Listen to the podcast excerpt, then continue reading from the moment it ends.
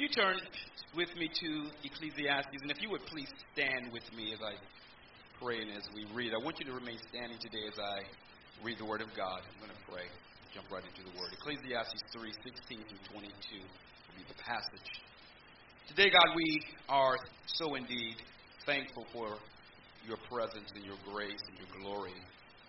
For those that have come, and we know that there are many people still not doing well in their bodies, we lift up Stefani Coleman those of the Coleman family that are not here. We lift up Kisa uh, today and Bridget, who has seen snow for the first time, or being there in snow, and so we thank you. But would you touch her very heart that you'll put this matter in your capable hands?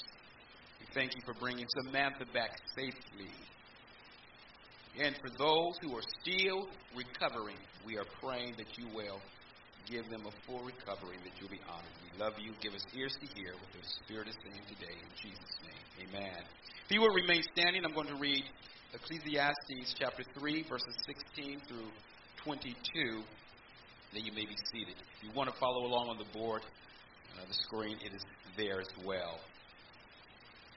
And before I start, I just need to say a special thank you to those who help with the food ministry, and especially to Letitia, who has been helping and taking food up to a person by the name of Mother Eileen Simmons, who we've been in contact with and is a part of us in a way that she can't get here, but she's been ministering to her by taking food on Thursdays and then making a plate, and I drop it off on Sundays. Um, it would be great if the women uh, could visit her on occasion. Like I would love to have our women be able to include her on your visits. She has nobody that's seeing her on a consistent basis, and so want to let you know that she's very grateful and uh, wanted to just have us remember her, Eileen Simmons. This is what it says in Ecclesiastes chapter 3:16. Moreover, I saw under the sun that in the place of justice, even there was wickedness. I'll just read it from here. And in, and in the place of righteousness, even there was wickedness. I said in my heart, God will judge the righteous and the wicked. For there is a time for every matter and for every work. I said in my heart with regard to the children of man that God is testing them, that they may see that they themselves are but beasts. For what happens to the children of man and what happens to the beast is the same. As one dies, so dies the other. They all have the same breath, and man has no advantage over the beast, for all is vanity. All go to one place. All are from the dust, and to dust all return. Who knows whether the spirit of man goes upward and the spirit of the beast goes down into the earth? So I saw that there is nothing better than that a man should rejoice in his work, for that is his lot. Who can bring him to see what will be after him? As you are sitting down, repeat after me. Who will have the last word? That is the title. Who will have the last word? You may be seated. Thank you. Point number one, and I'm going to just only have one point and several things that you know, but oftentimes when I say that under this point, but heaven rules. Heaven rules. I want to take at least four um, examples and use as a backdrop as we have read this passage here. And I, and I want to look at the book of Daniel as part of this uh, backdrop. In Daniel chapter 3, you don't have to turn there, but you can write, write it down if you are writing the scriptures down. We find that King Nebuchadnezzar built a golden image and placed it on the plain or in the plain of Dura in the province of Babylon. We noted not long ago that Babylon um, was in the place, or is known also as Shinar, and the word Babel means the, the, the Hebrew word to confuse. Babel was Babylon. Now we note in Daniel chapter 3, verse 7, and in fact, I'm going to just read 3. In fact, who has 3 7? Daniel 3 7. Someone would read 3 7. That would be tremendous. Uh huh. Amen. You know, just because I'm recording, I better go ahead and read it as well. Therefore, as soon as all the peoples heard the sound of the horn, pipe, lyre, trigon, harp, bagpipe, and every kind of music, all the peoples, nations, and languages fell down and worshiped the golden image that King Nebuchadnezzar had set up every nation. What this tells me is that in this location, there are not only the, the tribe of Judah who has been taken captive to Judah, but there are other nations that have become slaves of Nebuchadnezzar. And the word went out that when you hear this various music playing, you are to bow down to the golden image that I have made. If you recall, there was a dream that Nebuchadnezzar had had, and and it was a large figure, but the body was made of different parts. But you will note, I'm going to wait as Sister Florence gets to her phone.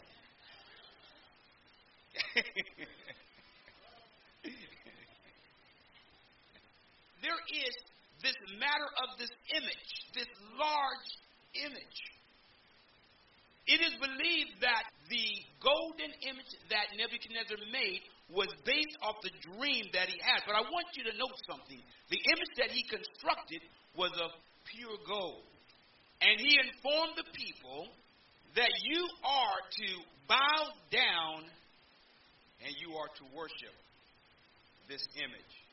Let me say this Shadrach, Meshach, and Abednego, their names had been changed they had been given Babylonian names, and because they had been instrumental in helping Daniel interpret one of the dreams that King Nebuchadnezzar had, they were promoted along with Daniel, and they were given positions of honor. The people that were of the land, they were jealous, just didn't like them. And they were looking for ways to bring them down, looking for ways to destroy them. And so when this command went out from the king, when you hear this music, not only was it for the people to bow, but every one of his administrators. Let me just say this. You are to honor God or honor the name of the Lord no matter the place, wherever you may go. You have a responsibility no matter what day of the week it is, no matter what you might be doing to honor God.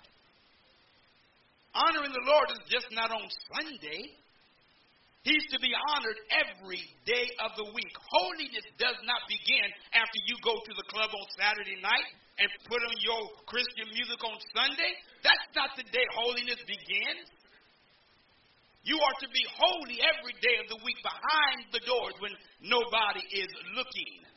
These three Hebrew boys that had been promoted showed character, showed determination, they showed that they honored God even when they were given this position, that they would be faithful to the King of glory. It didn't make a difference to them that they had been given these positions. But one thing was made very clear. Of all the people that were bowing, these three young men stood up and said, We're not going to bow. Solomon said back in chapter 3, verse 16 of his passage, that, that I've seen an injustice. In the place of righteousness and in the place of justice, justice I've seen wickedness. So I use this story of these three Hebrew boys as number one uh, because they had positions of responsibility and honor. They were in the place of making decisions and, and having judgments.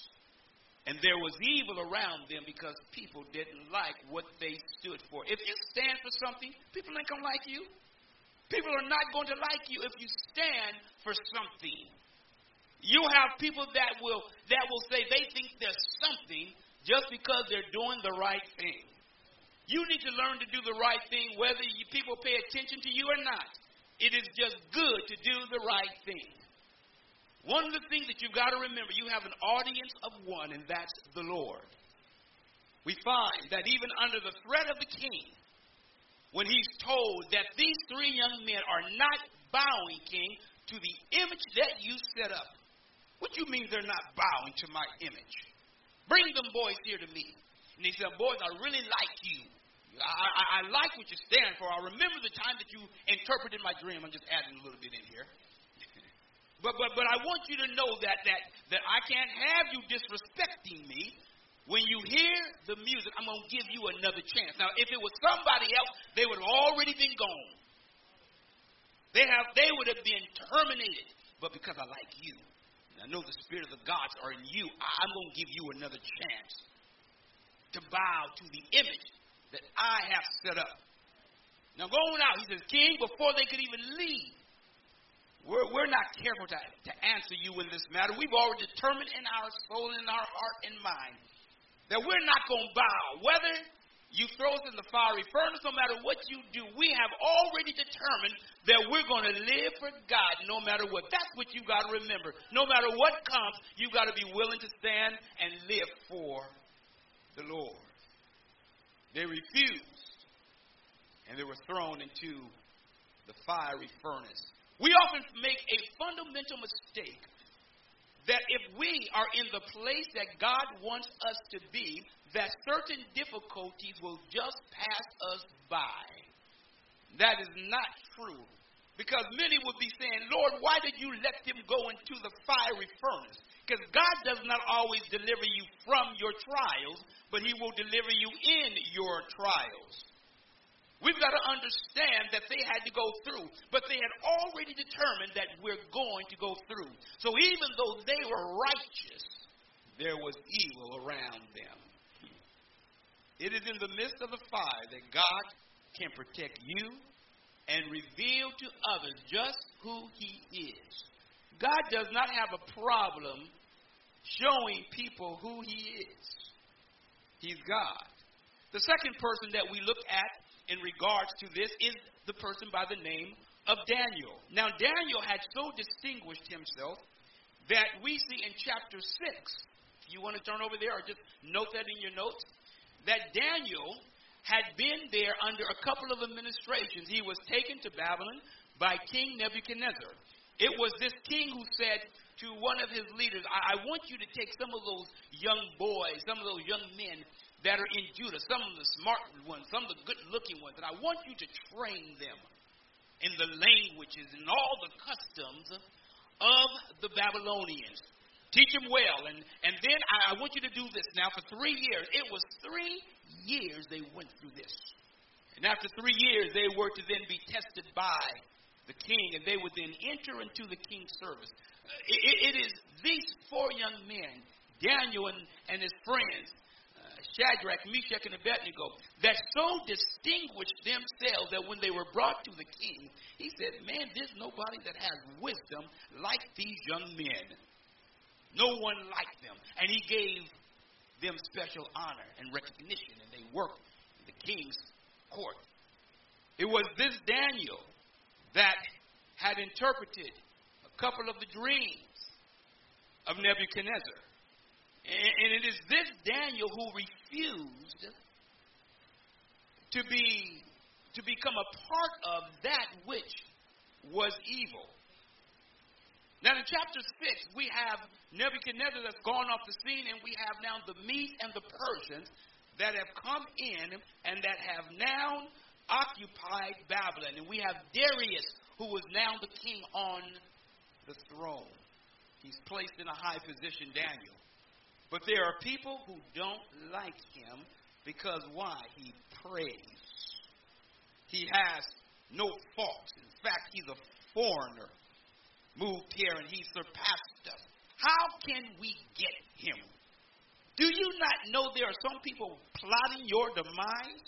Do, do you not know there are some people after you? Now, now, now listen carefully. I'm not talking that people after you because you've done something wrong. I'm talking about people who have not done anything wrong and they just don't like me. Daniel was one of those individuals who so distinguished himself that others around him were jealous of him and says, How can we get him?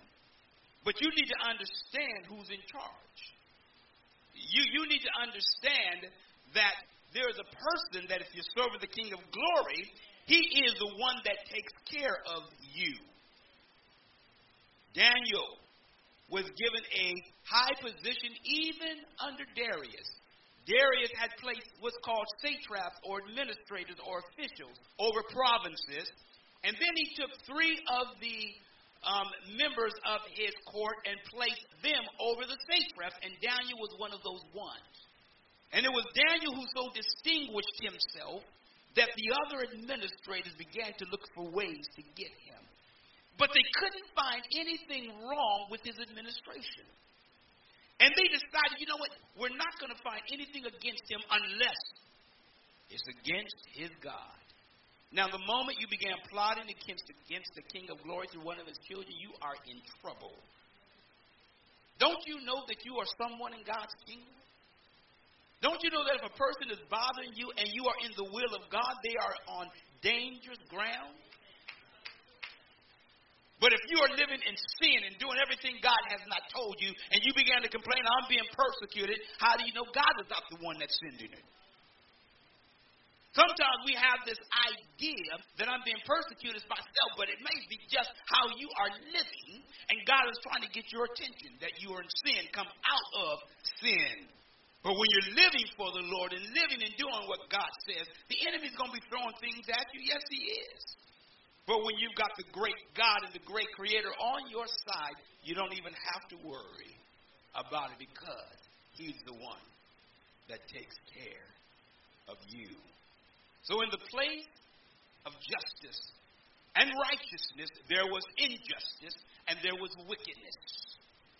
And Daniel becomes the recipient of their concerns, and they make this decree and make this this plan, and they decide that there's they're, they're, we're going to go to the king and say, The king, there's nobody that we want to ask anything of any person or any God for 30 days except you, okay? And, and I want you to, we want you to write it down, put it, it down, and put your signet ring to it so that it can't be changed.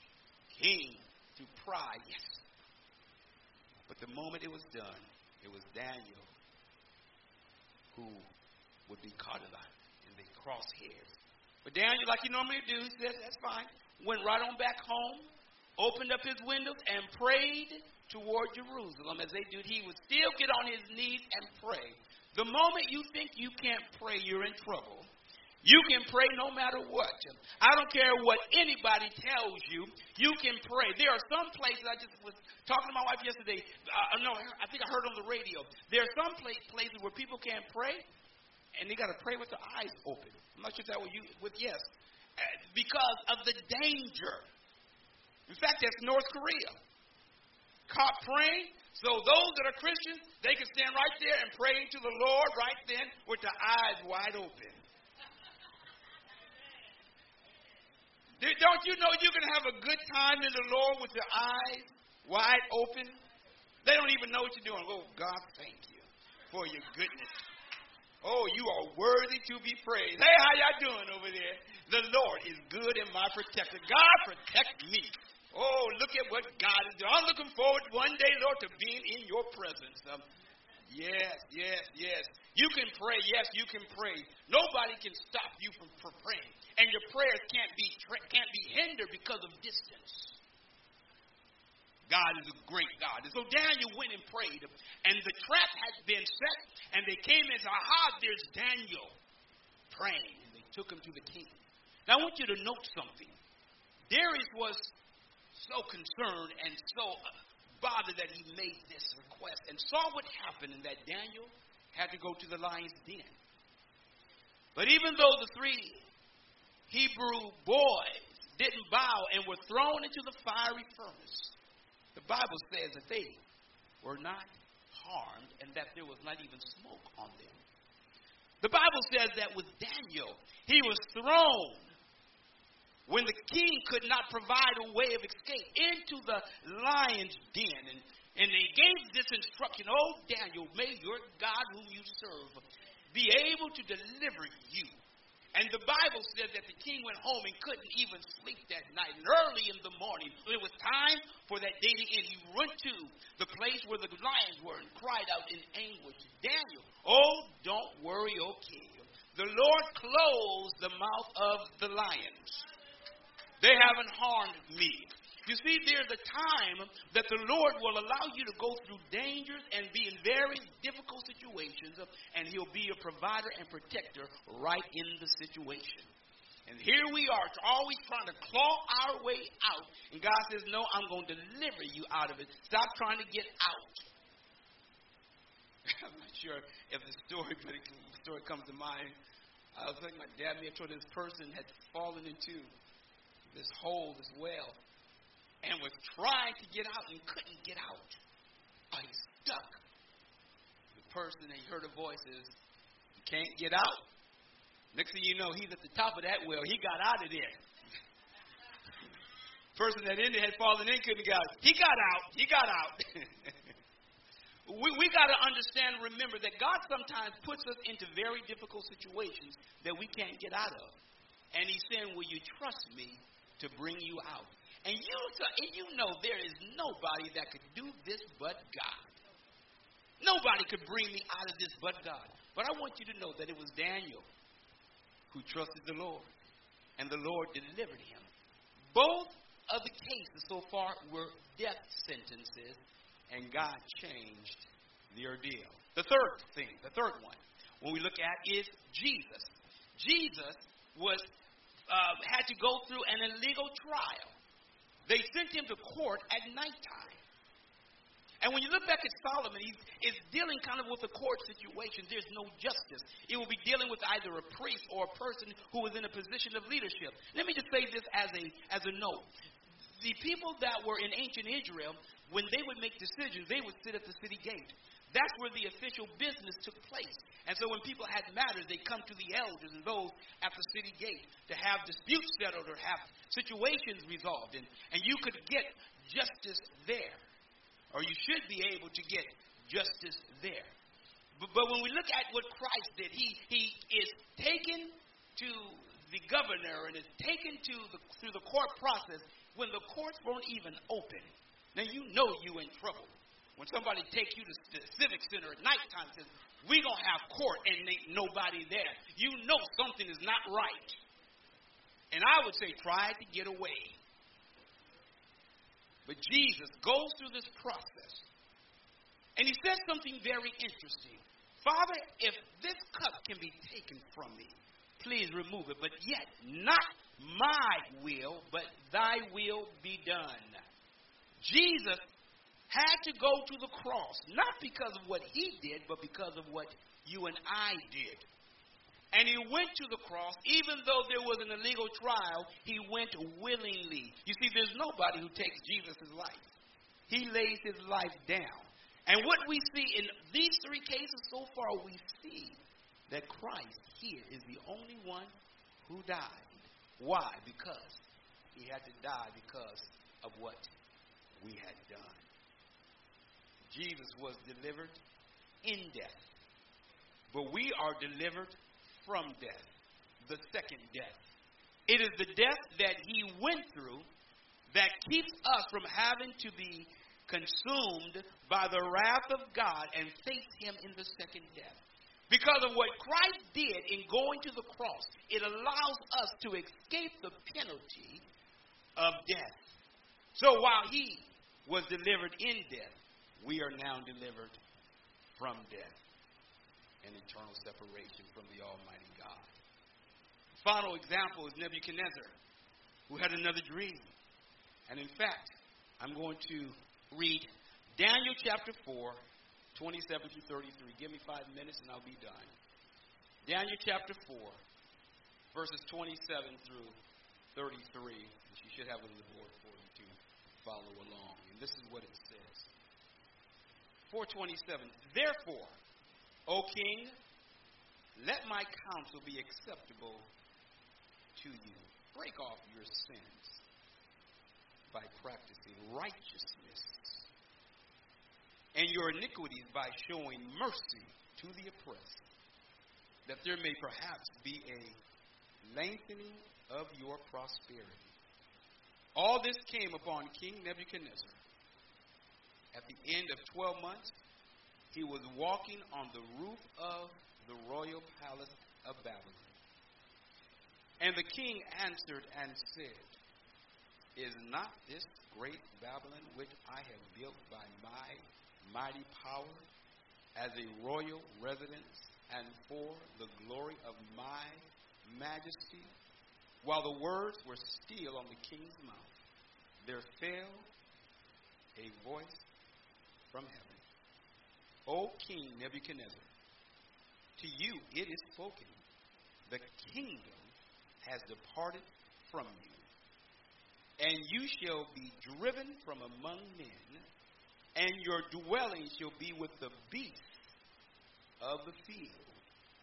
And you shall be made to eat grass like an ox, and seven periods of time shall pass over you until you know that the Most High rules the kingdom of men and gives it to whom he will.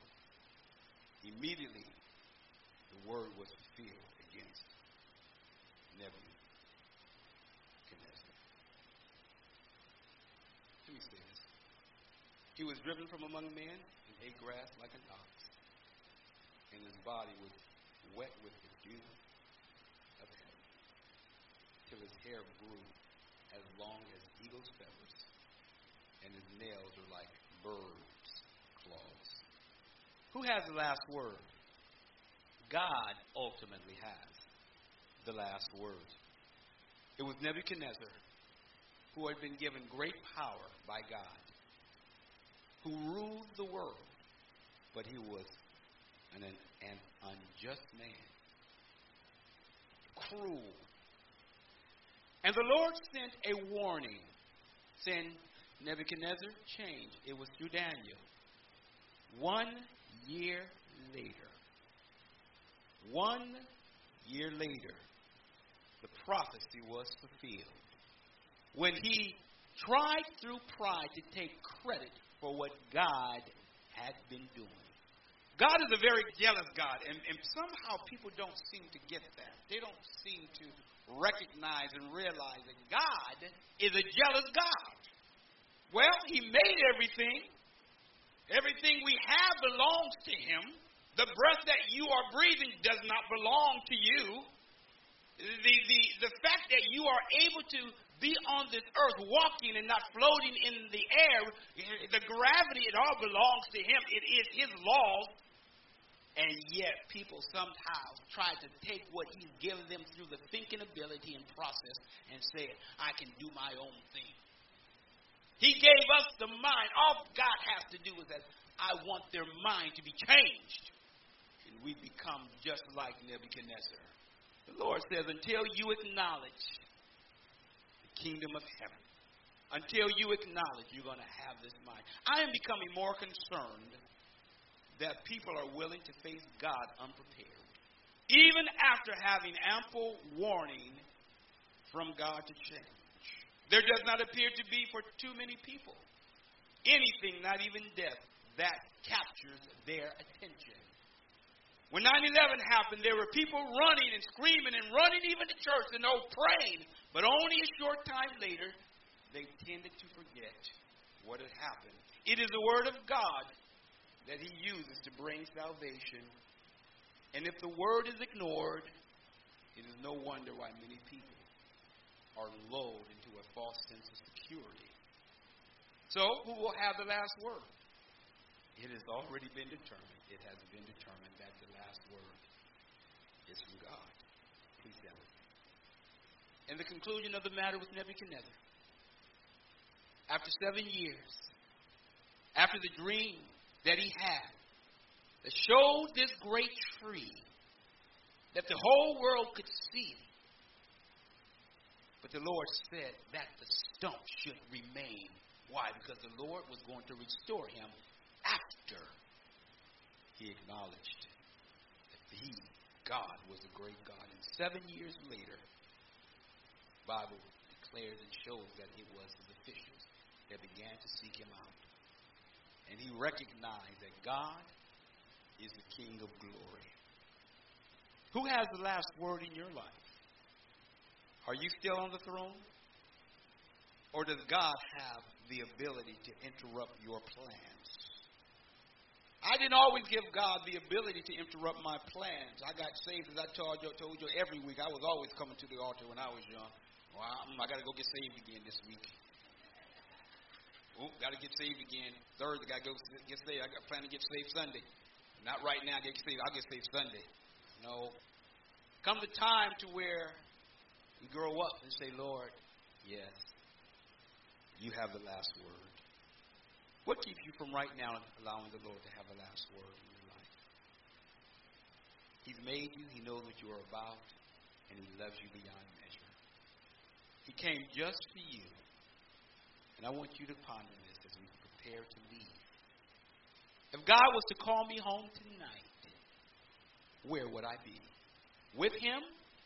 Or would I be separated? Having to be in the wrath of God. I, that's not where I want to be.